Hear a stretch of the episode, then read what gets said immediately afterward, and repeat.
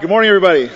Hey, great to see all of you. This is the last uh, message in the series called Afterlife, and some of you are ready to put it into the afterlife, and uh, others of you are glad there's one more. I am because this is a, a, a great uh, subject this morning. I hope you'll pull out your notes and, uh, and a pen to write some stuff down. I'm going to break down a very uh, famous passage of Scripture that Jesus uh, talked about in Matthew 24. If you didn't bring a Bible, you're going to wish you had.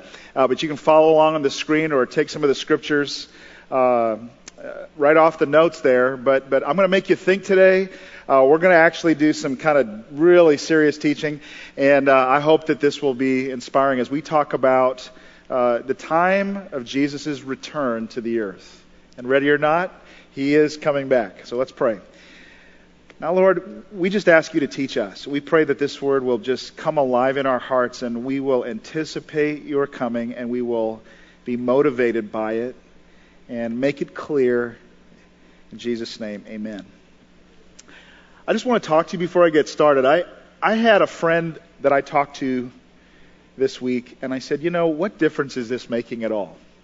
I mean, we talk about the afterlife, but, but what difference does it make if your, if your family is falling apart, or your relationship is breaking up, or you can't pay the, the mortgage and you're going to lose your home, or your children are freaking out? And I was thinking about it, it bothered me a lot. I was hoping that, that this is making a difference, that if we do set our sights on the realities of heaven and on the afterlife, that something is going to happen in us. And, and my friend said to me, Darryn, I want to tell you that, that last week, when you listed out those four things that we can count on, it's just what has changed my life over the last four years. And he said, I, I can tell you what they are.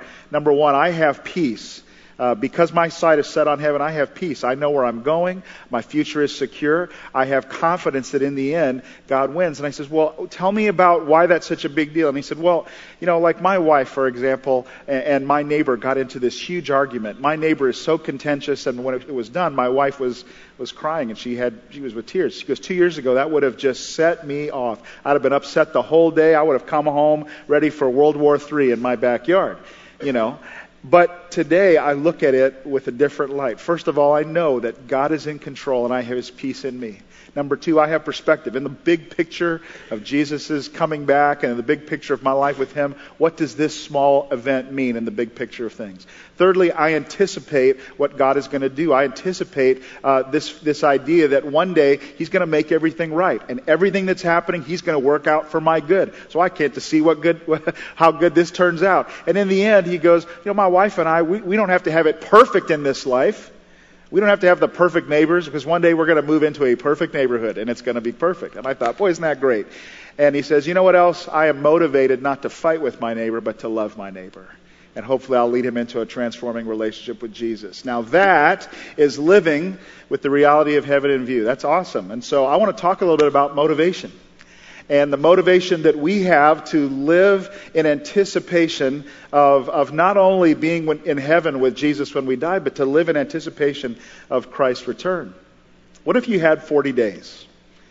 I mean, what if you knew that in 40 days that moment would come and you would stand before the Lord? You know, the righteous are going to be standing before Him awaiting judgment for sin. The righteous are going to stand before Him waiting uh, a judgment of, of the rewards that they're going to receive for their service. But what if you knew that in 40 days you would really stand before Jesus? I know you, that's impossible. You can't know uh, the day or the hour, Jesus said, of Christ's return. But just for making my point, if you knew you had a short period of time wouldn't that motivate you? I bet that you would be motivated to make sure that you were right with God. I bet you'd recommit yourself again, even if you knew that everything was just fine.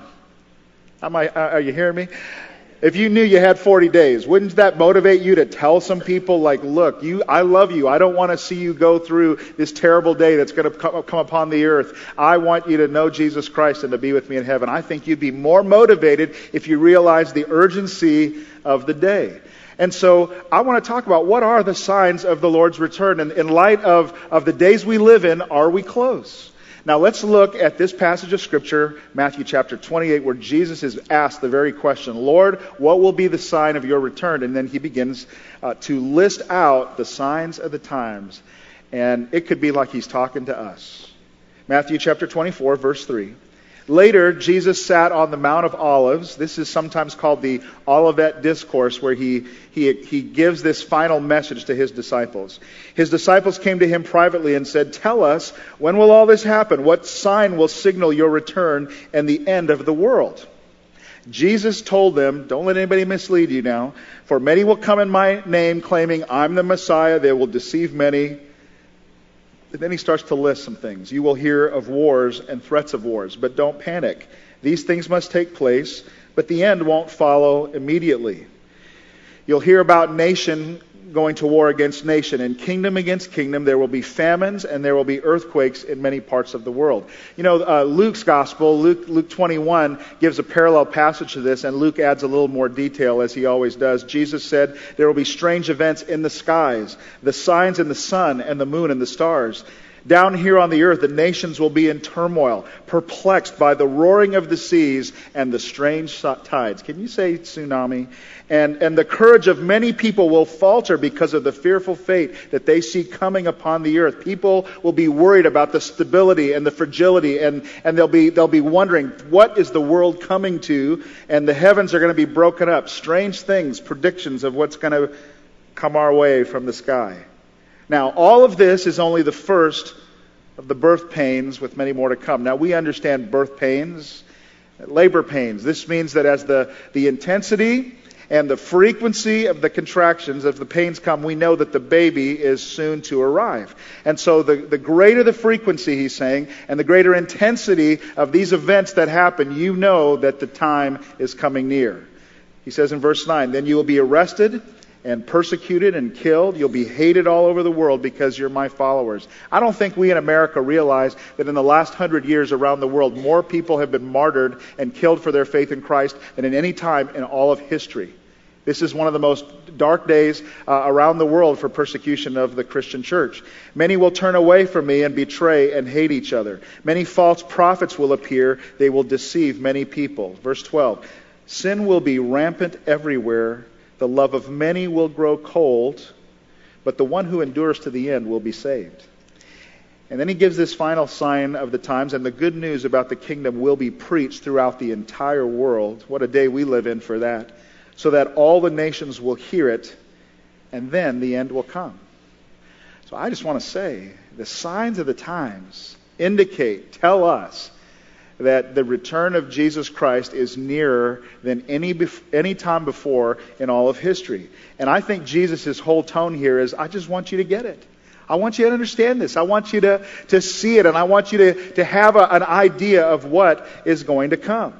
And he talks about the birth pains first, and then as we work through the chapter, verse 15, he talks about the beginning of a seven year period of horrific tribulation that's going to come upon the earth.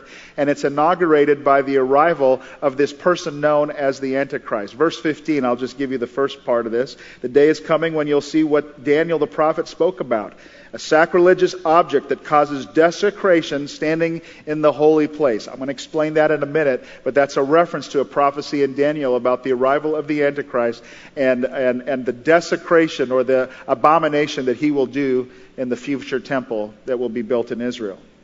This 15 through verse 30 is all about that seven year period and the destruction that's coming. You can read it on your own. Verse 30, if it starts with the Antichrist coming, verse 30 is the return of Jesus Christ to the earth. Verse 30, then at last the sign of the Son of Man, uh, the sign that the Son of Man is coming, he will appear in the heavens, and there will be deep mourning among the people of the earth. They will see the Son of Man coming on the clouds of heaven with power and great glory. And so I want to just pause here because I think all of us have these little pieces, like we see a tree here or a tree there. We have a hard time seeing the forest for all of the trees. And I want to just give, uh, in my view, uh, uh, the, the, overview, the, the big picture sequence of chronological events that will happen and what the Bible says uh, will happen in the end times, the prophecies that, that have been made. And so I'm just going to take you on a flyby through Scripture. This is the way I view it. Um, other people have different views, but this is the way I, I view it. I believe the first event that kicks off the sequence of events that Jesus talks about here will be an event called the rapture of the church. There will be these birth pains leading up to this event called the rapture of the church, where Jesus will snatch away and take with him all of those true believers in Christ. The sequence will be that the dead who are in Christ will rise first, and we who are alive and remain will be caught up to meet him in the air. I want you to think about the significance an event like that would have on the earth. Not just the event itself, but think of the world without the influence of the people of Christ and what that will be like. What will this world, what will become of this world when that influence is gone? The second thing that seems to happen uh, happens in Ezekiel 37 prophesies that the nations of the north we don't understand all of that, but there will be a force from the north that will attack and, in, and, there will be an invasion of Israel. Obviously, there will be nothing to hold that back, and that's going to occur. The crisis of those two first events will lead to the unveiling or, the, or really the inauguration of a, of, of a man known as the man of peace. Scriptures say he'll be like one riding in on a white horse. I mean, he won't have horns and a pitchfork and a tattoo of 666 on his head. He will be a good guy, and people will say, This is the man who will bring peace to the world. Never will there be a greater need for peace because there will be wars and threats, and there will be all of these signs in the heavens, and there will be such turmoil and fear because of these events. And in will come this man of peace, and he will have solutions. He'll have a solution for the global economic crisis. He'll have a solution for the nation of Israel and for the Arab world.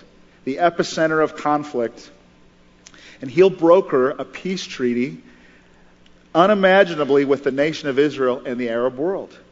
He will broker a peace accord that will allow the people of Israel, the Jewish nation, to rebuild a temple on the Temple Mount in Jerusalem, which is unimaginable today. The site that occupy, is occupied by the second holiest site of all Islam, the Dome of the Rock Mosque sits there today. If, if Orthodox Jews even approach that site, it sets off chaos in Israel. So Jesus is predicting that there's going to be a temple in that place. And the Antichrist creates this peace accord that allows this to happen. But midway through this seven year period, he breaks that peace accord and he sets up some sort of sacrilegious object, an image of himself. He desolates the, this temple. In fact, the worship of God no longer can continue. And nobody, uh, nobody returns to worship the Lord. Something happens there, and the true intent of the Antichrist is revealed as he sets up a global world religion that revolves around himself. There will be a false Messiah, one who will say he is truly the one we should follow. This false Messiah will be none other than someone pretending to be perhaps even Jesus Christ himself, saying, I have returned as I've said, now follow this one. And there will be great persecution for anyone who will not follow this leader and his religion. Obviously, at this moment, in the latter half of these three years, the scripture talks about an incredible outbreak of cataclysmic events that will come upon the earth earthquakes, uh, terrible cosmic events from the sky. There will be all kinds of tsunamis and all kinds of, of um, wars and famines and diseases, the like the world has never seen.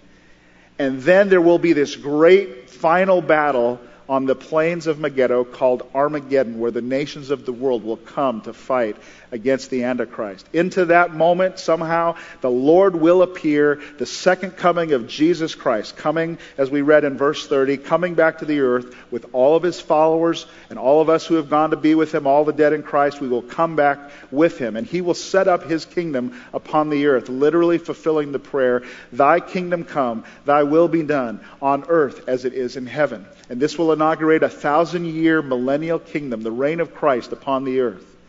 After that brief period of time, it will enter into a next phase, which the scripture describes, and we don't understand all of it, but there will be what is called the new heaven and a new earth. Now, I can't explain all of that to you in the short time that we have, but this is a sequence of the chronology. And it's just so it's so crazy and huge and enormous. And people would say, well, how can you even believe something like that? How, on what basis would you believe such a prophecy, especially when it has such amazing things? Well, first of all, you look back at the prophecy to see if anything that Jesus has said has already come to pass. So, in the context of what I've just shared with you, if you go back to verse 1, let me tell you what Jesus is doing right before he shares this Olivet discourse. He's with his disciples, and they're leaving the temple. This is an incredible structure. In fact, it says in verse 1 uh, of chapter 24 Jesus is leaving the temple, and the disciples are in awe. This is Herod's temple, really one of the seven wonders of the ancient world. It was a place the historian Tacitus called a place of immense wealth. It was uh, literally mortared with gold. It was gold almost on every, uh, every uh, adornment. Uh, the stones that the foundation stones uh, are recorded to have been 110 tons apiece. 40 feet by 12 feet by 12 feet. How they even moved those in that day. So these disciples are in awe of this incredible place that Herod had rebuilt, the original temple of Solomon. And Jesus looks at them and says, You know, he drops this bombshell. Do you see all these buildings? I tell you the truth, they will be completely demolished. Not one stone will be left on another. Now, this blew the disciples' mind. I mean, this structure wasn't even finished yet. They, they, were only 16 years into its final construction. Construction would continue for another 30 years, and this temple would not would be even greater. Uh, by AD 63, so 30 years after Jesus died, the temple was completed, and it was a magnificent, world-famous structure. But in AD 70, seven years later after its completion, the Roman general Titus would sack Jerusalem and would burn the city to the ground, killing thousands of people and scattering the, the inhabitants. And literally, as he burnt the temple, they put wood uh, scaffolds around it to burn it to the ground. And as he did so, the gold melted out of all of the mortar and went into the cracks of all the rocks. And Titus gave the order take every stone, one from the other, to retrieve all of that gold. And when he was done, not one stone was literally left standing on another. And that temple was gone.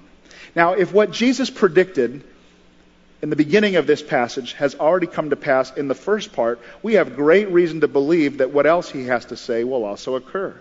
As we look at the birth pains, all of us can read that and say, well, you might as well have just put that in the front of the New York Times. I mean, that's just our world that we live in. What else can we see?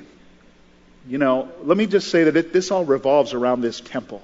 And I think that's the hardest part because the temple does not exist in Jerusalem uh, today. And Jesus says there's going to be a temple. There's going to be this moment where the Antichrist comes. And so it revolves around this. And we say, how could that be? In a place like Jerusalem. How could that be rebuilt? I don't know yet. Scripture says it's going to happen, but we are a lot closer today than we ever were. In fact, if you were to go back just a few years, in 1948, nobody understood this passage of Scripture because the nation of Israel didn't even exist anymore. And people would read this and they would say, We don't even understand what this means. But Jesus understood the future. And look what he says in verse 32. He says, Now learn a lesson from the fig tree. The fig tree is a reference to the nation of Israel. The fig tree is a symbol of Israel in Scripture. Take note and learn from what happens, he says, from the fig tree. When its branches bud and its leaves begin to sprout, you know that summer is near. In the same way, when you see all these things, you can know that his return is very near. It is right at the door. You can say that with me. Right at the door. Now, 1948, if you were born then, you're about 65 years of age. Look what Jesus says. I tell you the truth, this generation will not pass from the scene until all these things take place. Right at the door.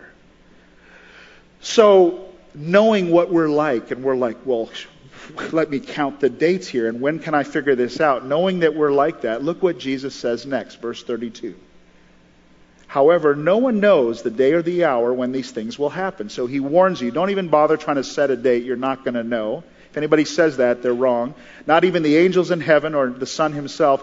Only the Father knows. But he's saying, you know, look at the signs of the times. Don't be oblivious.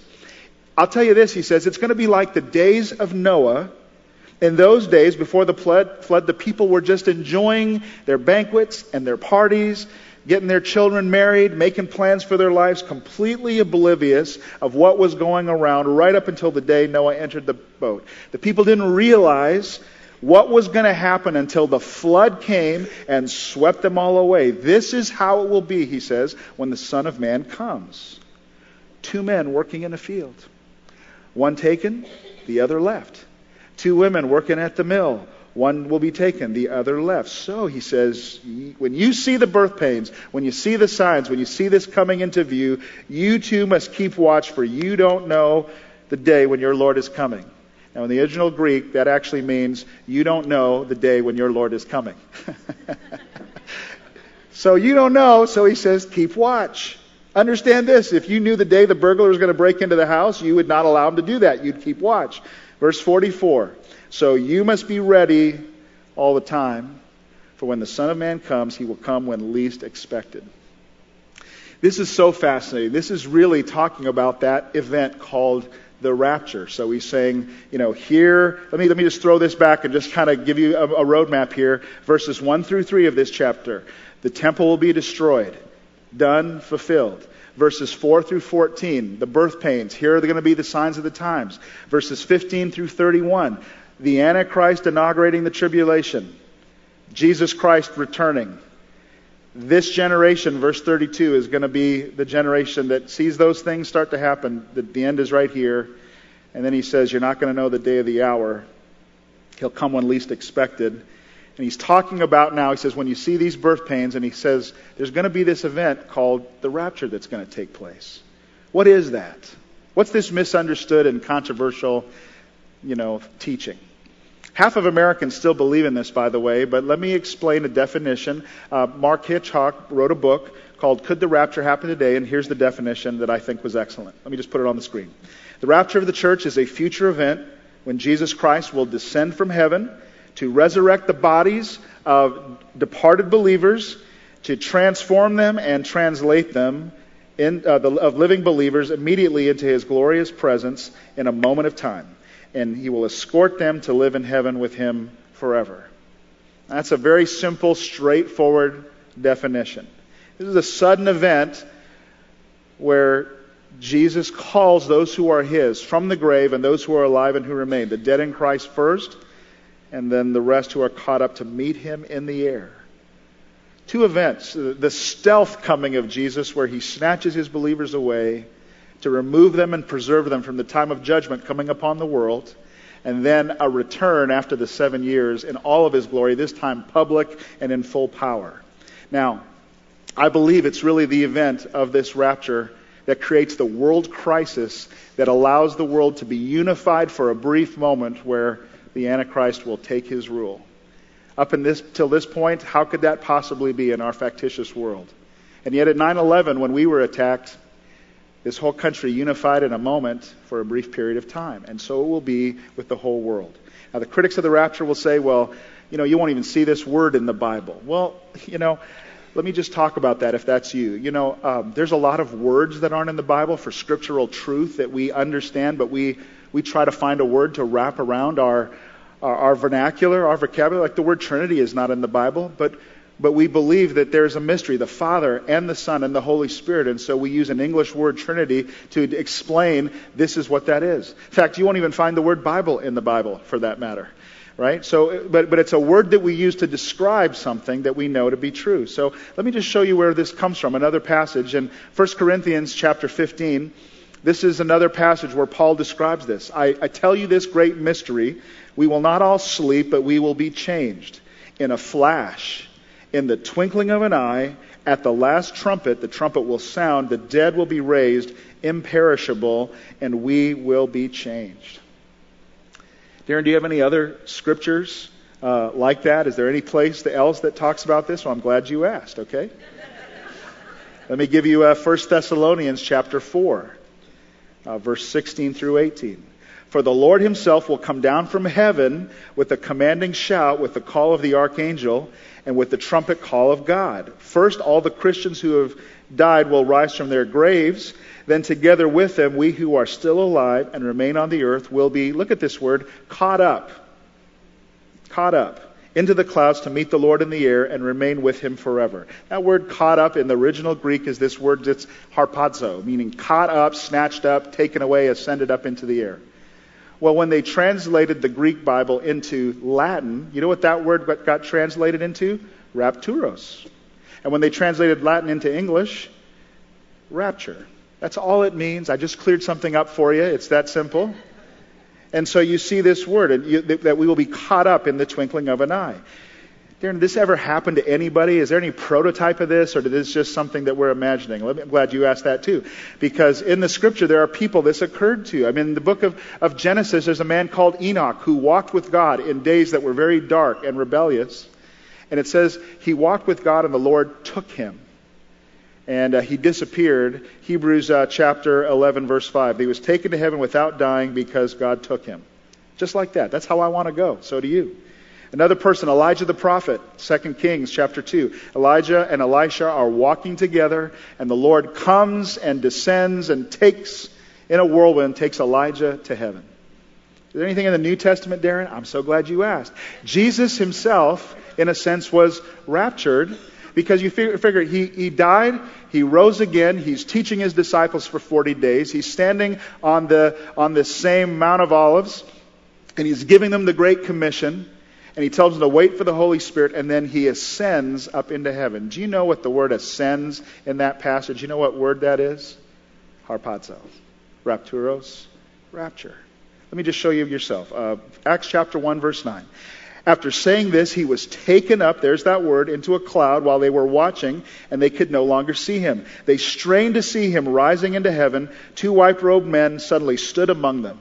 Men of Galilee, they said, why are you standing here staring into heaven? Jesus has been taken from you up into heaven, but someday he will return from heaven in the same way you saw him go. And ready or not, he is coming back. And when he comes back, these scriptures tell us that up until that moment, it will be like Noah's day. People will you know, the, the world will be in chaos, people just living for themselves, and people really oblivious, just planning their own world, marrying, partying, doing whatever they want, and it will come upon them quickly.